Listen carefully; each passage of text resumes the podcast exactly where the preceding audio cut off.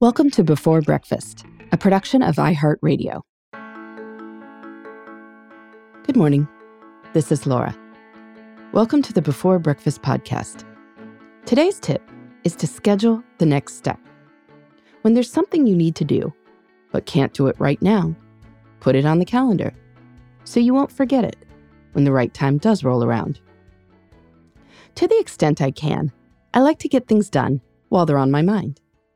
Sometimes, though, we can know what the next step is, but we can't take that step until later. This happens with all kinds of things. Physician visits are a frustratingly common example.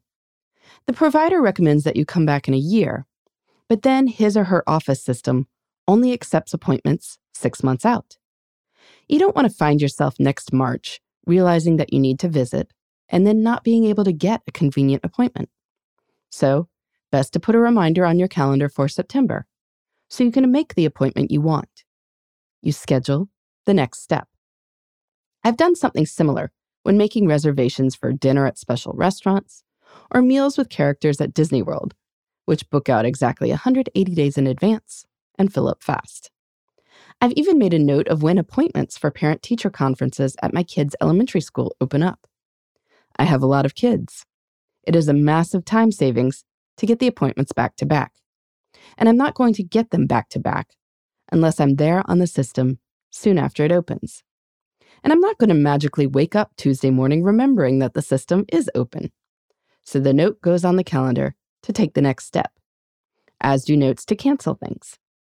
If I sign up for a free trial that I'm not intending to keep long term, well, best to cancel before I'm locked in. This is easy to forget but not if I schedule the next step on the calendar. Scheduling the next step is also important when your next step can't happen until someone else has done their part. If there's a form you need to submit that is being mailed to you, for example, it can be helpful to write a note in your calendar for when the form should arrive.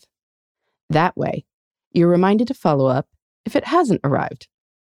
If it hasn't, after you request the form again, you'll want to create a new calendar reminder for the date you're now expecting it. I find that scheduling the next step can be helpful even for vague aspirations or things without an exact timeline. My husband and I gave our oldest child tickets to a musical for Christmas. Well, actually, we gave him a note saying he could pick the musical and we'd buy the tickets. We planned to go in late spring or summer, so I picked a random week in late winter to check on his musical choice and to figure out a more concrete plan. If this next step doesn't happen that particular week, it's okay. But the point is to nudge that promise back up to the front of my brain. Of course, for a calendar reminder to be helpful, you have to actually look at your calendar. I make sure to study upcoming weeks during my weekly Friday planning session. I know that electronic calendars can send you a reminder automatically without you studying the whole calendar. But this doesn't always work. If the reminder is to call a restaurant at 10 a.m. on May 1st, and you don't actively plan that into your model of the week, you might find yourself at that time on May 1st in a place where you can't easily make a phone call.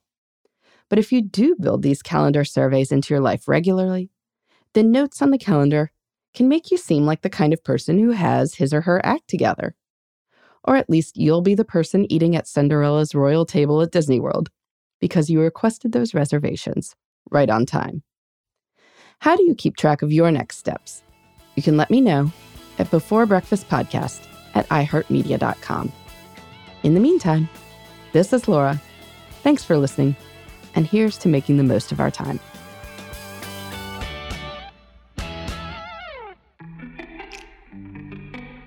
Hey, everybody. I'd love to hear from you. You can send me your tips, your questions, or anything else. Just connect with me on Twitter Facebook, and Instagram at Before Breakfast Pod.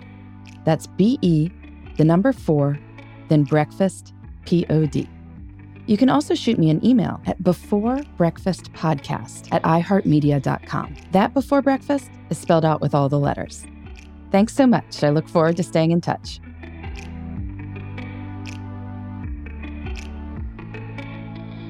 Before Breakfast is a production of iHeartRadio.